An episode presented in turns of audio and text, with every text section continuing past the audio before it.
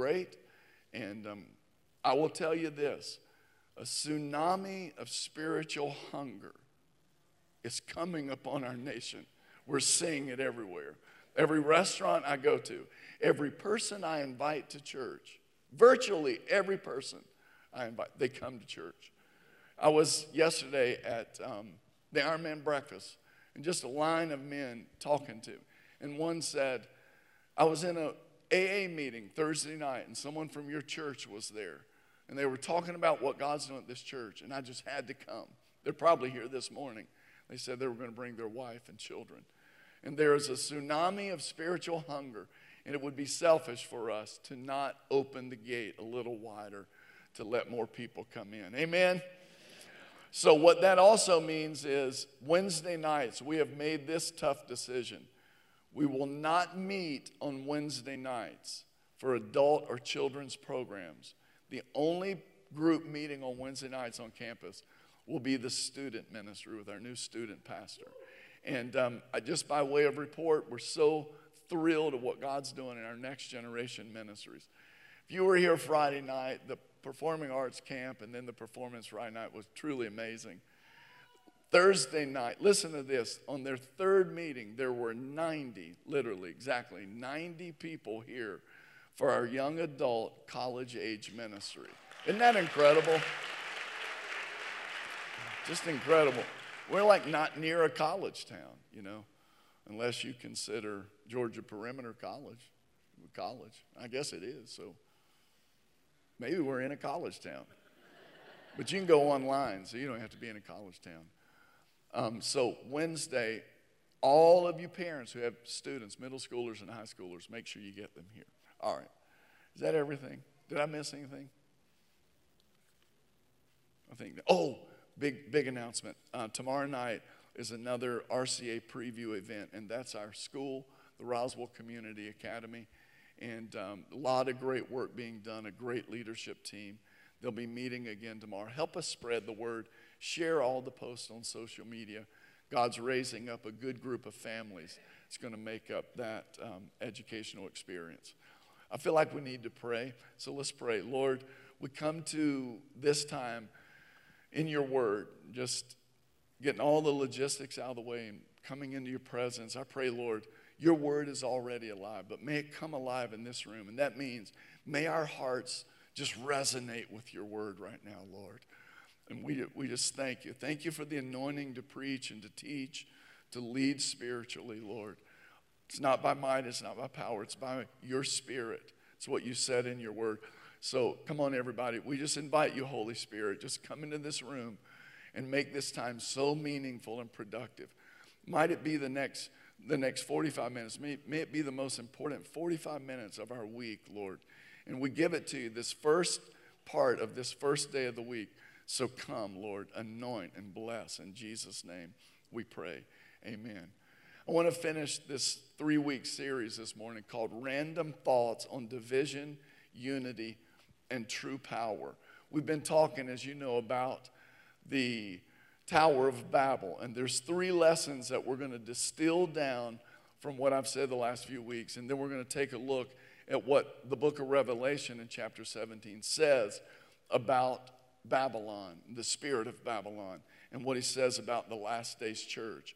And I, w- I want to begin. So I'm going to, I don't know how many scriptures are in this sermon today, but it's a lot.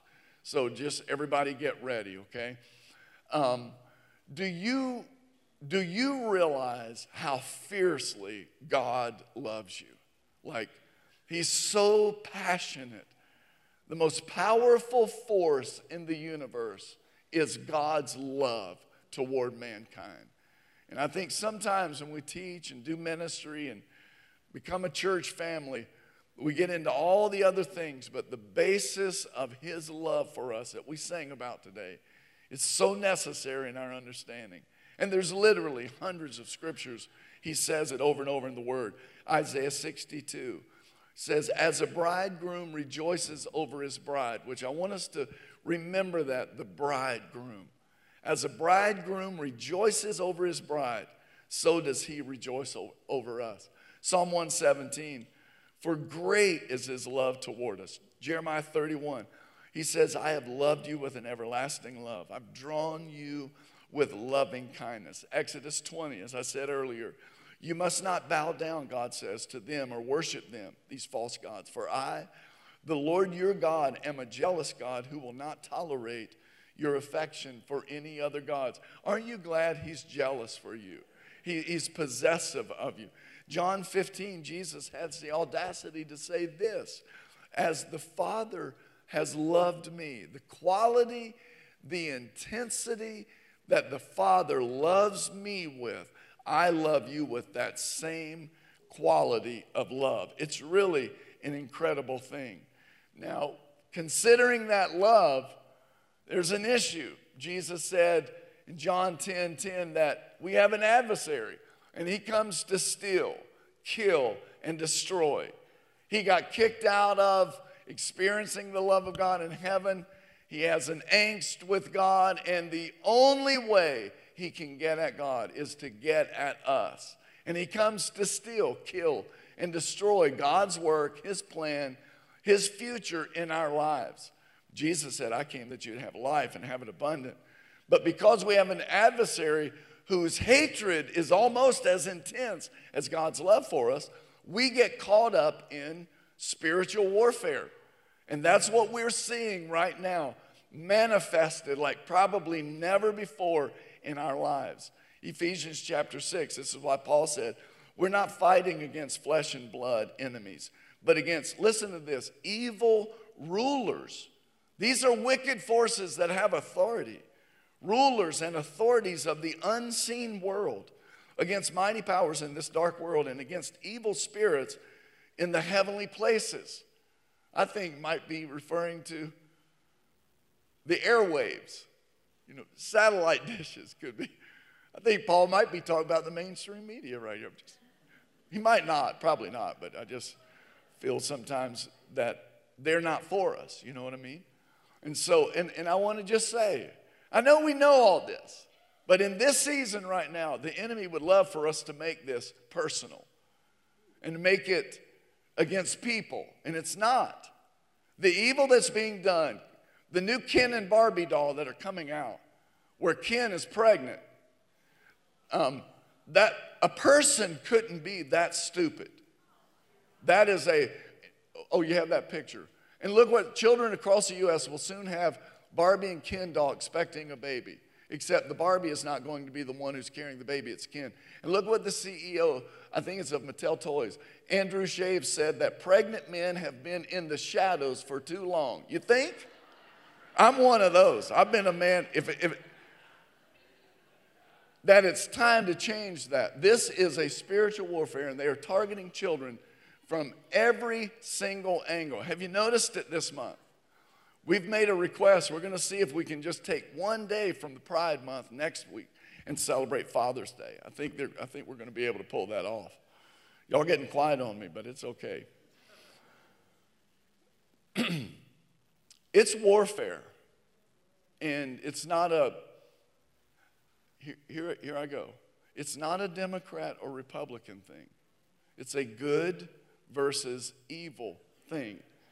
And they're both pretty good at being evil and misled and deceptive and cowards and spineless and greedy and selfish.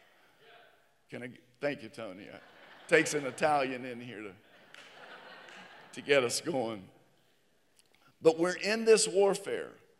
So, in the warfare, we've, we got to get some understanding. And this is why Hosea chapter 4, verse 6 says, My people are destroyed for a lack of knowledge. There's things they don't know that they should. And so they get knocked off their feet, and it destroys them. And Jesus, this is why he said in John 8 32, But you will know the truth, you will have knowledge. And that knowledge will be what brings you a life that is free. It will set you free. How many of you are thankful that you have the spiritual knowledge, that you are an overcomer? And in this warfare, you know what you need to know, and you know who you are, you know who's in control of your life, and you know what the end of the story says. Your knowledge tells you I can have faith to trust Him that His word is true. Y'all out there? Amen? Now, bringing that as a setup for us, we're in warfare and people die because they don't have knowledge to understand it. We come to the Tower of Babel again, and I'm not going to read it for the third time this, this morning, but I, I do want to just recap. Just remember in Genesis 11, in Genesis 9, after the flood, God said to these people, Noah's sons and their families, be fruitful, multiply, and fill the whole earth. He was explicit, spread out. And two chapters later, here they are again, rebelling against that. And they go, No, we're not going to spread out. We'll stop right here. And then they said, Let's make ourselves a great city. Let's make for ourselves a great city. And let's make a name for ourselves so that we can be respectful, respected and we won't be scattered all over. There's an insecurity, a vulnerability if we can't make a name for ourselves. And then God is impressed with their ability to work together, even though the project they're working on is an evil one. And God sees that them working together in unity, even unified around an evil purpose, that could threaten this whole deal again. And God comes down and he confuses their language. They no longer understand each other. And then he separates them and he divides them, and then they begin to fill the earth. And many people, as I've said the last two weeks, see the, the Tower of Babel as a story where we got the languages and the races. And we did. But that is a small part of the story. That's not the main part of the story. And so this morning, I want to identify three lessons that we learn from the Tower of Babel. The first one is this sometimes God separates people, sometimes God divides people. And it's not any other force that brings about the separation, but it's God. He's at work. In Genesis 9, as I said, they were told, go spread out all over the earth. In Genesis 11, they said, nah, we like it right here. It, it could have been a nice piece of property. It was probably something like that. And they're like, let's stop right here and let's build a tower here, make a name for ourselves here, ignoring what God had told them to do. And it was in that that they disobeyed what God had told them. They didn't follow his omniscient instructions. They rebelled and paid a price for it. And, and God, He separated, He blew up their plan. They had a unity and togetherness in their ambition to build something in their own strength. So God divided them. And I would say to you this morning are you in any area of your life, are you yoked up with anyone who is not obeying God's word in relationship or in, or in business practice? Or are you too closely connected to someone that doesn't value the instructions of the omniscient one? Why do I say that? Because God is going to be working. He's already even told you in His Word that you shouldn't do that. So there's going to be a force in your life. If you stay connected to people who don't honor God's Word, there will be a force in your life that will bring about chaos that will bring about confusion. There'll be points that you don't understand, and it, it can cost you greatly. And the Lord, now, so I, I just feel a check in my spirit. If you're here today and you're married to someone and you've yoked up with them in marriage and you all don't see eye to eye and you value the word at a different level than they do, that you're yoked up until death do you part. And there's other conditions that bring about an, an a spiritual blessing for you to be able to separate, but God's not going to be working to separate that union. But let me move back over here to where I am. Some of us get confused because of the way God works in our life, and He blows up some of our plans. And I just want you to know I think some of what's happening in the world right now is God is bringing about a shaking that's causing people to be divided and to be separated in this good versus evil season of spiritual warfare. And I just want to encourage you if you are the one that values the word, keep doing that because there's life in honoring the word. And you know how much I love the Bible, not just because I'm a preacher, but since I was a kid, I fell in love in my high school years with the Bible. And the Bible, everybody, please hear me. The Bible is life. Psalm 19, verses 7 through 11 says, The law of the Lord is perfect, refreshing the soul. The statutes of the Lord are trustworthy, making wise the simple. The precepts of the Lord are right, they give joy to the heart. The commands of the Lord are not just commands, the commands of the Lord are radiant, giving light to the eyes. They are more precious than gold, than much pure gold. They are sweeter than honey, than honey from the honeycomb. By them, your servant is warned. In keeping them, there is great reward. How many of you have found the reward of keeping God's word? Both of us. Praise the Lord. How many? Of, Psalm 119, which once a month you should read Psalm 119. What is it, 170 some verses, 160 some verses. Look what verse 92 and 3 say. If your law had not been my delight, I would have perished in my affliction. When that warfare I went, if I went, if I had not delighted in your law, I would have perished. I will never forget your precepts, for by them you have preserved my life. If you love the word, somebody ought to just say amen this morning. Jesus in Matthew 4, verse 4, he, said, he answered and said, It is written, this is how he deal, dealt with the massive temptation from the enemy. Man shall not live on bread alone, but man lives on every word that comes from the mouth of God. And so this morning, I ask you, are you yoked up with someone who, influ- who influences you to stray from the word? Are your people people of the word? If so, great. Keep hanging with them. If not, get away from them like from an angry skunk. People need to be yoked up with other people who love God's word. And if you're fighting to stay connected to some situation that is not honoring God, that's rebelling against God, you're actually fighting against God. And so, Father, we just welcome you and your move into situations in, in, in all of our lives where our children are yoked up with people they don't need to be yoked up with. In all of these situations, we don't want to be destroyed for lack of knowledge.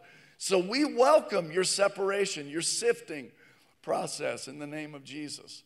The second lesson that we learn from the Tower of Babel is this sometimes they are wrong. Sometimes. Verse 3, it says, They began saying to each other, Let's make some bricks. Have you ever met they? Verse 4 Then they said, Hey, come, let's build a great city for ourselves with a tower that reaches into the sky. This will make us famous. They said. A couple years ago, they said if we lock down everything, we can flatten the curve. How many of you know they, we figured out who they was, and we stopped listening to they? And I don't mind saying it. And, and there's times we need, I'm not trying to be cute, I'm trying to be, get a point across. There are times we need to know they are wrong. And you better learn how to stand up against they when they are wrong. You know, I wonder, was there anybody when they said, we're going to build a tower and it's going to take all of us? And it's a big plan, and everybody got involved. I wonder was, was there anyone who thought, we shouldn't do this? I'm sure there was some wife trying to tell her husband, you need to stand. If Candace had been there, she would have said, Chuck, don't, don't do it. You need to tell them they are wrong. Two chapters, two chapters earlier, he told us what to do. This is not what he told us to do. So we need to do what he said, not what they are saying. And in, this, in this hour, I know this is simple, like youth group preaching, But the message translation in Romans chapter 12, verse 2 says this Don't become so well adjusted to your culture that you fit into it without even thinking. Instead, fix your attention on God. Come on, put your hands over both ears right now. Just, Lord, teach us to be able to listen to your voice, to hear your voice, oh Lord. Holy Spirit, fill us up with discerning grace, oh Lord. Help us to know, Lord, the difference between their voice and your voice. And teach us when their voice is, is either neutral or it's not evil, that we can honor and listen to whoever they are. But Lord, our whole culture is building a tower, and we know, Lord, that you are calling us to stand against it, and that we will be persecuted when they hear that we don't agree with them. Give us ears to hear, Lord, and the faith to stand up against it in the name of Jesus. Oh, I feel his anointing in here this morning. Hallelujah. This is last day's boot camp training. Here we are. The third and final thing that we're going over this morning is that uh, the lesson that we need to learn is that the Tower of Babel is about Babylon. I know I've said this the last couple weeks, but I just feel so strongly in my spirit as your pastor to encourage you to understand this. And I'm going to spend the, our remaining minutes teaching you this and what the Bible says about Babylon. Listen to me. And its impact on the church and its influence on her, the church to not be loyal to our bridegroom who is coming for a pure and spotless bride. We need to understand the Tower of Babel isn't just about a concept and a plan to build something, it's about a place that births a spirit. It's about pride. It's about power. And I've told you, all of our education, most of our pursuits in our culture are about getting more power or prestige. Most writers, most theologians say Babylon is about this greed and self indulgence, about wanting more and wanting to satisfy my flesh, and the levels of immorality that are permitted in a culture where it's get all you can while you can. Do whatever you want to satisfy your flesh. That is an evil place. Babylon is when the state has gone mad, when the culture is off the rails. It's about pride. It's interesting, isn't it? As we find ourselves here in a month called Pride, and we've never seen it at these levels greed, immorality, self indulgence. Verse 4 says, Let's build a great city for ourselves, let's make a name for ourselves, be famous. The Tower of Babel is about Babylon, Babylon is a system, it's a spirit of greed and self indulgence. Now, I'm going to take us to Revelation 17 where we'll finish. And then we're going to, we're going to pray together here at the end. In Revelations chapter 17, everybody listen. You, it's, it's vacation season, and here Pastor Chuck is taking us to the book of Revelation. Come on, can't we go to Proverbs or the book of James or something? Sermon on the Mount. It's necessary for us to do this, and it's incredible the truth that we see in this book. And I dare you to listen and to catch what the Spirit of the Lord is saying this morning. Revelation chapter 17. It's speaking of the last days and in chapter 17, the religious system or the church, the ecclesiastical system, is what's being judged for how it will be in the last days. It's interesting, chapter 18, the political system and the economy of the last days is judged. It's really interesting stuff considering everything that's going on. It's remarkable. And then from chapter 13, I know there are people who've been in church for many years and you've never even heard about the mark of the beast. God forgive us for not even teaching about it. This this morning is not about that. But I want you to be prepared. Don't ever take a mark 666 any way they try and apply it to your body. There, I said it. And there needs to be more teaching on it. And if we can't be, at least have our eyes wide open, going, we're in a season where we thought growing up, I, I would never do that. And, and we have a system, the, the forerunner, the, the, the preamble, wow, what's going on has made it ripe for mil- billions of people to go ahead and just zoop, take it and not even know what it is. My people are destroyed for a lack of knowledge. That's what the Bible says. In Revelation 17, God is talking about the last days church. Listen to me. The scene begins with an invitation where one of the angels in verses 1 and 2 asked John, the writer of Revelation, to come and see what God will do to the beasts, Satan's worldwide religious system.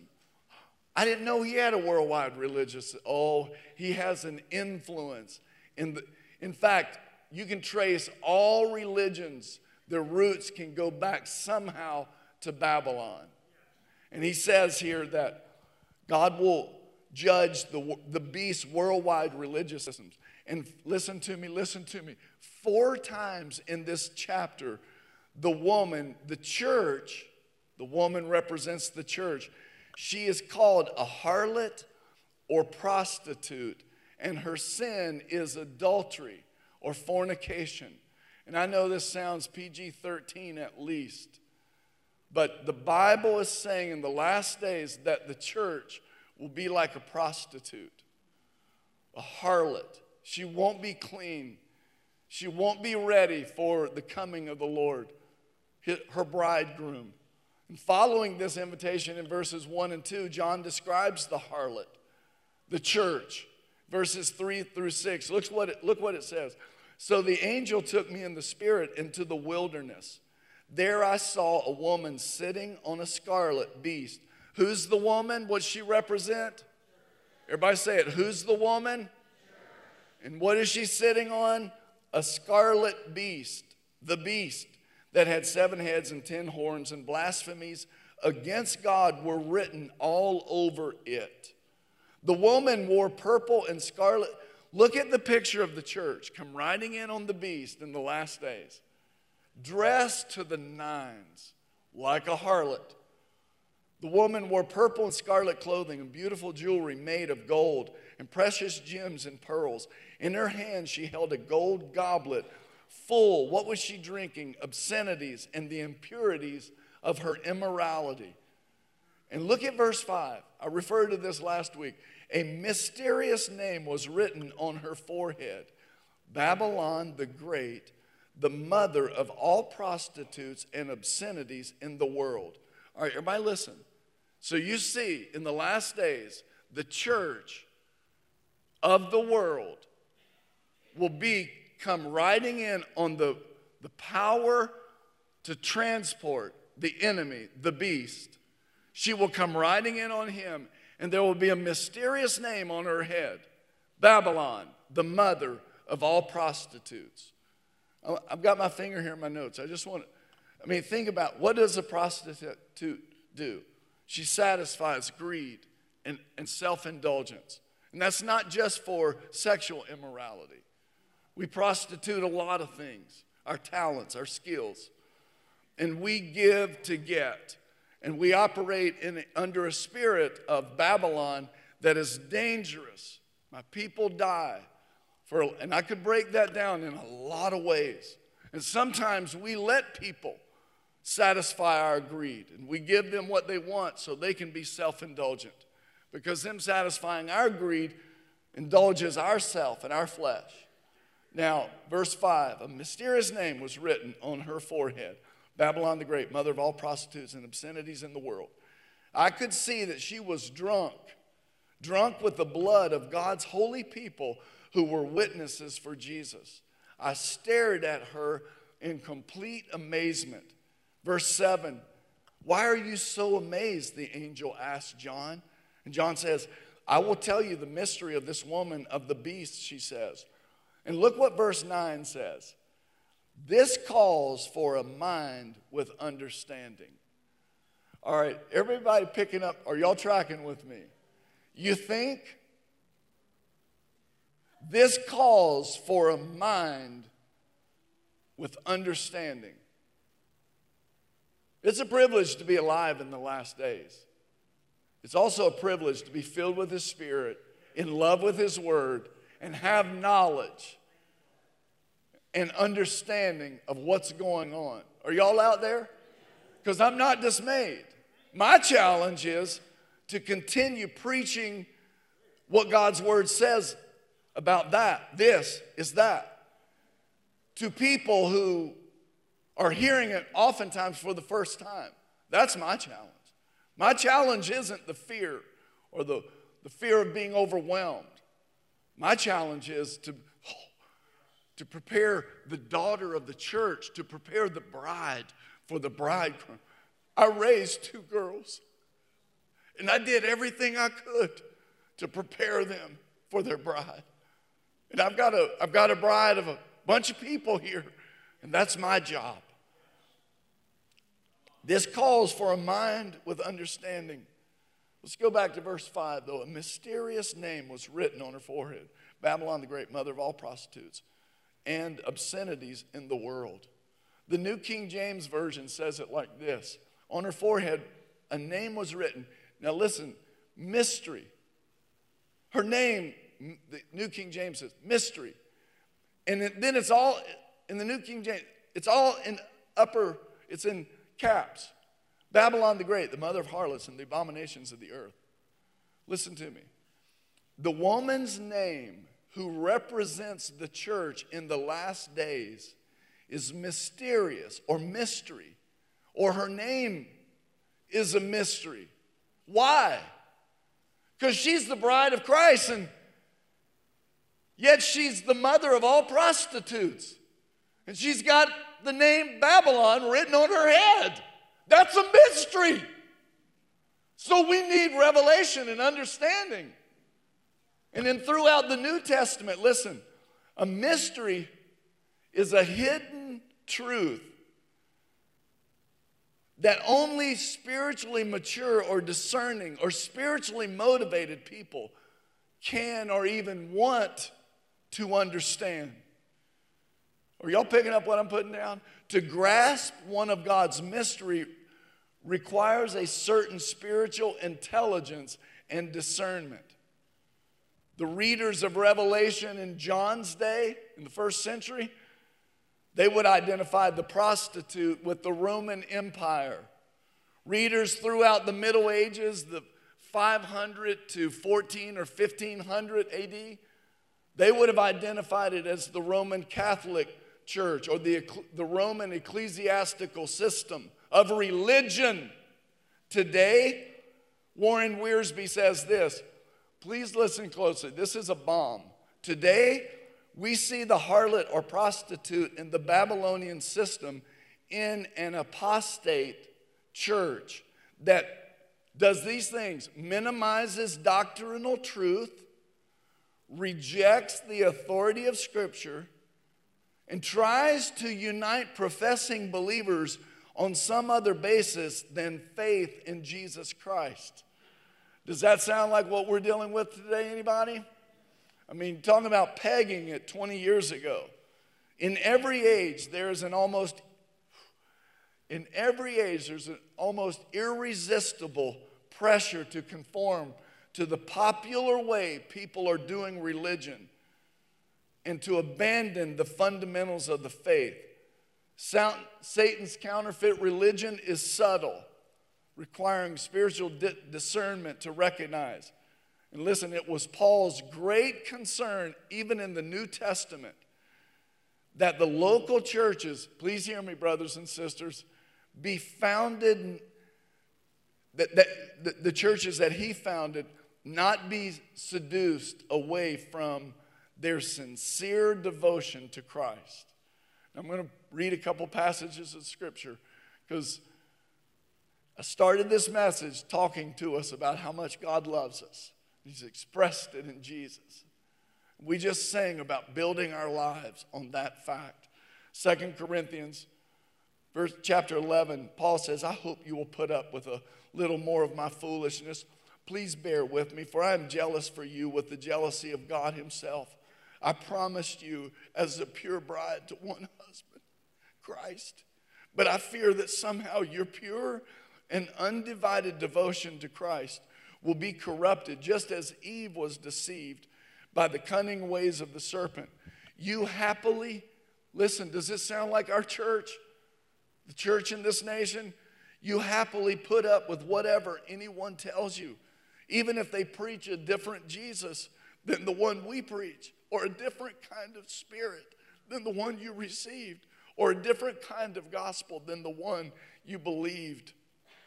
Paul tells Timothy, and I read these very familiar passages of Scripture because these are the things, brothers, brothers and sisters, we must be aware of. He tells the young pastor what it will be like in the last days. In 1 Timothy 4, verses 1 and 2, he says, Now the Holy Spirit clearly tells us in the last times, some will turn away from the true faith. They will follow deceptive spirits and teachings that come from demons. These people are hypocrites and liars, and their consciences are dead or they're seared. They no longer have feeling in those nerves. 2 Timothy chapter 3, the words of Paul again. He says, You should know this, Timothy. First, that in the last days there will be very difficult times. For people will love only themselves and their body. They will be boastful and proud, scoffing at God, disobedient to their parents, and ungrateful. They will consider nothing sacred. They will be unloving and unforgiving. They will slander others and have no self control. They will be cruel and hate what is good. They will betray their friends, be reckless, be puffed up with pride, and love pleasure rather than God. They will act religious, but they will reject the power that could make them godly. Stay away from people like that. God comes to divide and separate us. I've said it over and over. I think this is much of what God is doing in the church. There's a mercy and a grace that's been released in this COVID season where people are being exposed. And it's heartbreaking. Some of our spiritual heroes, one of mine, never would have guessed it. Verse 6 they are the kind, listen, listen to how apropos this is. They are the kind who work their way into people's homes and win the confidence of vulnerable women who are burdened with the guilt of sin and controlled by various desires. Such women are forever following new teachings. They're vulnerable, but they are never able to understand the truth. These teachers oppose the truth, just as Jannes and Jambres oppose Moses. They have depraved minds and a counterfeit faith. That's a dangerous combination. Depraved minds and a counterfeit faith. But they won't, get, they won't get away with this for long.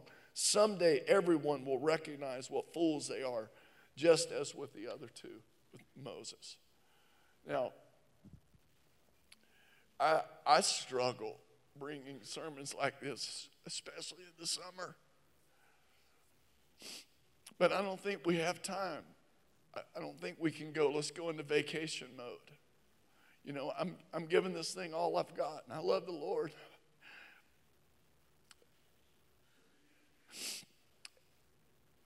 And there's an anointing and a passion that runs like I can't quit.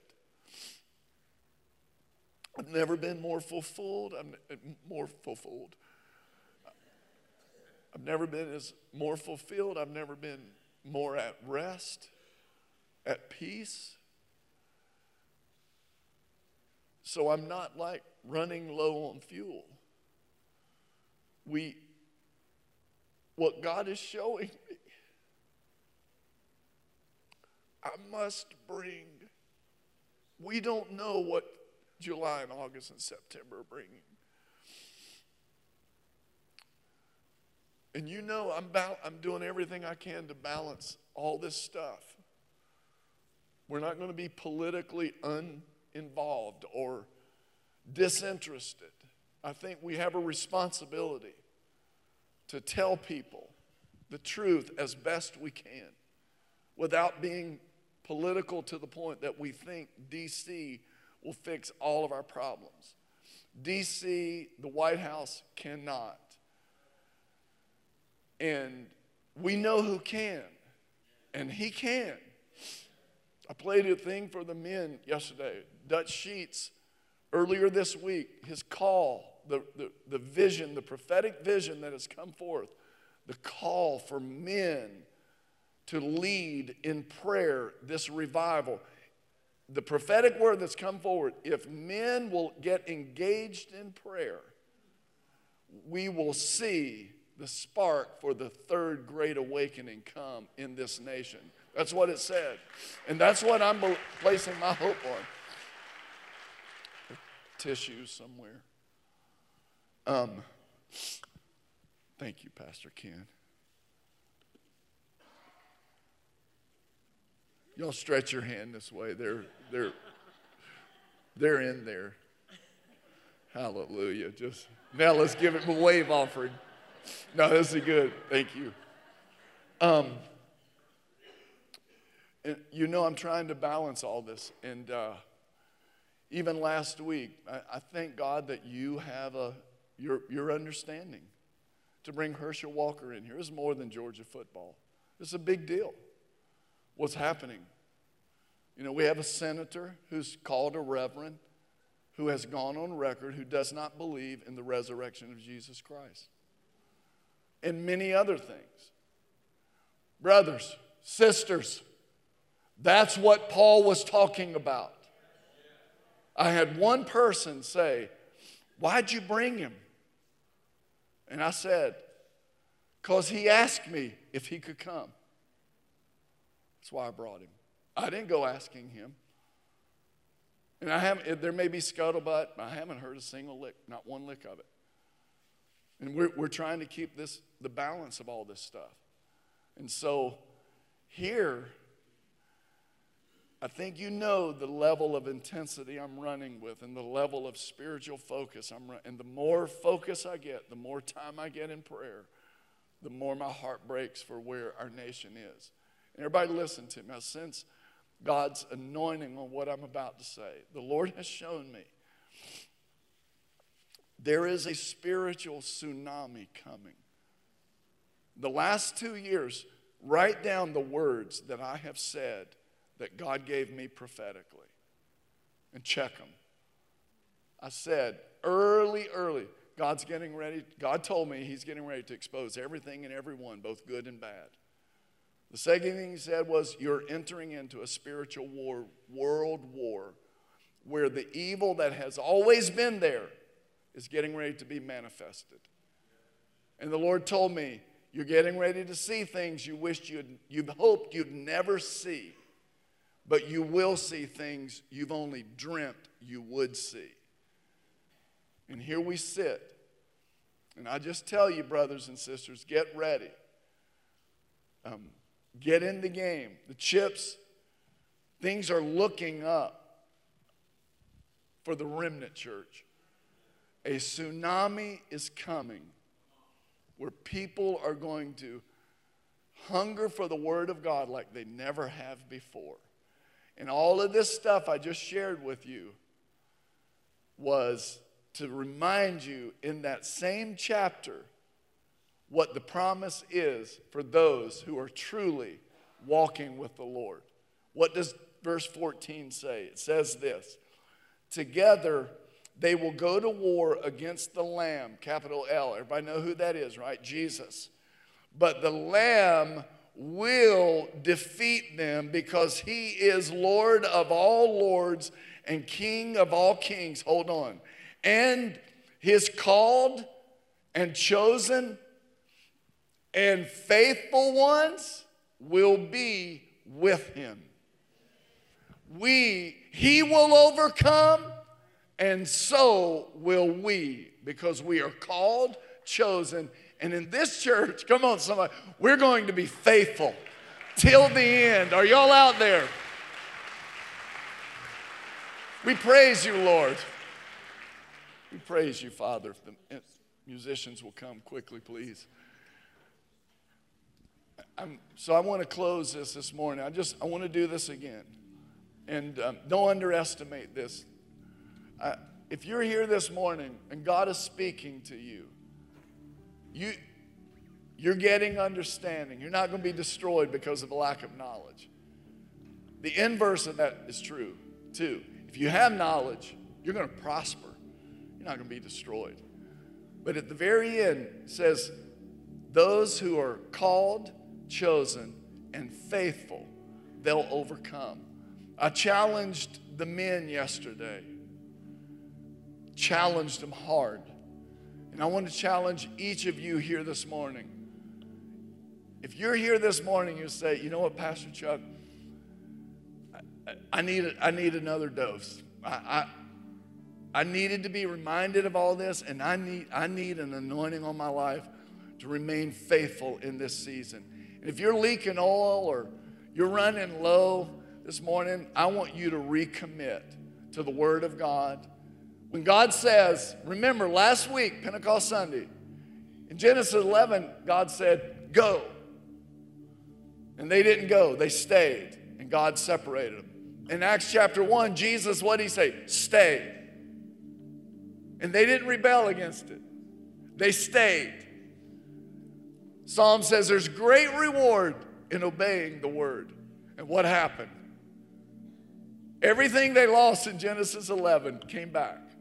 They got what the Bible calls Zephaniah 3 9. They, the perfect language was restored. Tongues was the heavenly language. And they were in one place in one accord. And they didn't build something up, they humbled themselves and prayed and obeyed the word. And God sent something down. Hallelujah. If you're here this morning, you're going, I, I need something. I, I want to commit to being faithful. And some I told the men yesterday, we're in a day. Don't be so blinded and disinterested that I'm going to go here. That you go, ah, I'll shop wherever. We're not boycott people, Candace and I are not. But there, there are things I'm challenged with right now. Like, I, I don't know if I can take my family to Disney right now. And I'm, that's just for me. And, and, and I'm not judging, trust me, I am not judging anybody who can. But if you are here and you go, I haven't even thought about it, I worry about you. You should at least go, can we do this? You should at least, or you might be, you might not have the knowledge you need because what Disney is promoting right now is absolute insanity. It's destruction. It's our little boys and girls getting to choose do they want to be a boy or a girl? They're redefining humanity. It's, it's absolute. The point is, do you have knowledge? And are you discerning?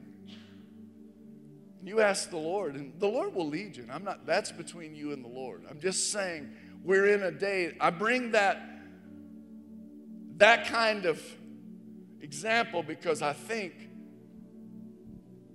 in the apostate church, your heart can be seared and numb, and you don't see it anymore. So we want to be called, chosen, faithful. We're going to overcome. Come on, stand with me. You believe that? You love His Word? Come on, how many of you say, Pastor Chuck, I want to be faithful to the end? And listen, I want, I'm going to ask you to do something. I want everybody put your hands down. Nobody, no eyes closed. Everybody looking around. Okay? If you're here and you go, you know what? I'm being convicted. I got to step up my faithful game. I want you to raise your hand. Hallelujah. Come on, hallelujah. If you mean that, may the Lord anoint you, brothers and sisters. May his power fall. Come on, now lift up the other hand, everybody. Let's just lift him up. Father, we are candidates for revival. As Pastor Mike said two weeks ago, one great thing every revival throughout history has had in common was great wickedness. Evil had metastasized in the culture. And the people of God went to praying like Daniel did in Daniel chapter 9. And we just thank you, Father, that you're going to send a revival, that there is a spiritual tsunami coming. There is an anointing that's going to fall upon our children and our children's children. They will live and not die. They will be anointed. You will be faithful to a thousand generations because in this church, we're building a wall, a spiritual wall of prayer and worship around our children and around this church. And we thank you, Father, that you are giving us the harvest. Come on, in Jesus' name. Would you just tell the Lord, once again, I commit, as for me and my house, Father God, we're going to serve you. Come on, just tell him, commit. Holy Spirit, now begin to speak to us about areas, doors that we need to close, spiritual windows that are cracked, things that we watch on TV, or, or areas that we let our nine year old innocent boy take his iPhone. I pray, Father, in the name of Jesus, may we not be destroyed by a lack of knowledge, but may we overcome, may we overcome through faith. And faith comes from hearing your word, obeying your word. In the name of Jesus, we just praise you, Lord. How many of you sense just a little aroma of revival coming to our land in the name of Jesus? Hallelujah. With all of this said, um, I want to call you to be in prayer on Tuesdays. If you can't do Tuesdays, come on Saturday mornings. If we can fill this place up with intense prayer, and I'm going to share with the men yesterday, God's calling me this fall to teach men and disciple men in a life of prayer. And I'm going to be a group, I'm not sure how many we're going to be able to handle, but I want you to get engaged. If you can be with us Tuesdays from 6 to 7, calling out in desperate prayer. I'm going to post on the church's Facebook page this right after the second service that prophetic word that came forth about the call for men to prayer. I've listened to it at least eight or nine times. And I just want to encourage all of you men don't make your wife go, honey, if you listen to it, you need to listen to it. You need to listen to it again. You know, listen to it with an open heart. God's calling, Restoration Church, you're going, our men are leading, our men are engaged. We're going to be a men of a church with men praying. Amen? Yes. So, Father, may the Lord bless you, keep you, make his face shine upon you, be gracious unto you, may he lift his countenance upon you and give you peace. Come on, say it. I receive it. God bless you all. Have a good afternoon. I love you.